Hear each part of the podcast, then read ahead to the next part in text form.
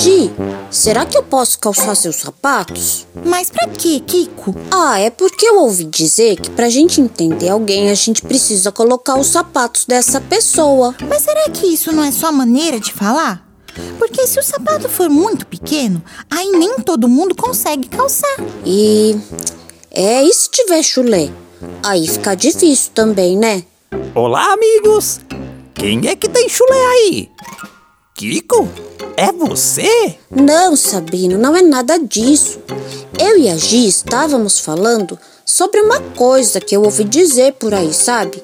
Que pra gente entender uma pessoa, a gente tem que calçar os sapatos dela. Ah, sim! Esse é um bonito ditado da língua inglesa. Tá vendo só, Kiko? Eu disse que era só um modo de falar.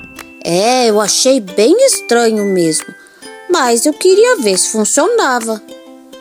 Mas me diz uma coisa: o que é que os sapatos têm a ver com isso? Ahá! Bem, Kiko, falando como um cientista, eu parabenizo você pelo esforço de testar na prática se uma teoria é verdadeira. Mas, nesse caso, calçar os sapatos é uma expressão simbólica para falar de empatia. Bom, empatia eu sei o que é, mas eu continuo sem saber onde entram os sapatos nessa história. Eu também. Fiquem tranquilos, é bem simples. Me ajudem, o que é empatia mesmo? É quando a gente consegue sentir o que a outra pessoa está sentindo. Ou pelo menos imaginar como ela se sente. E também quando a gente se coloca no lugar de outra pessoa. Ahá! Eu já estou entendendo tudo. É isso mesmo!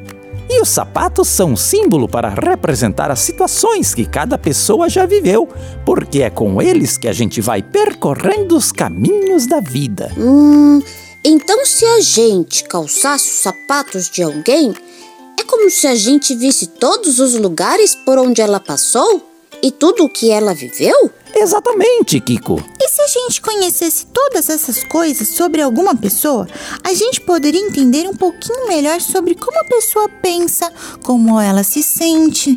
Não é verdade? Ou seja, teríamos mais empatia por ela. Que legal! Eu nem conhecia essa expressão, mas agora gosto muito dela. Ah, legal mesmo!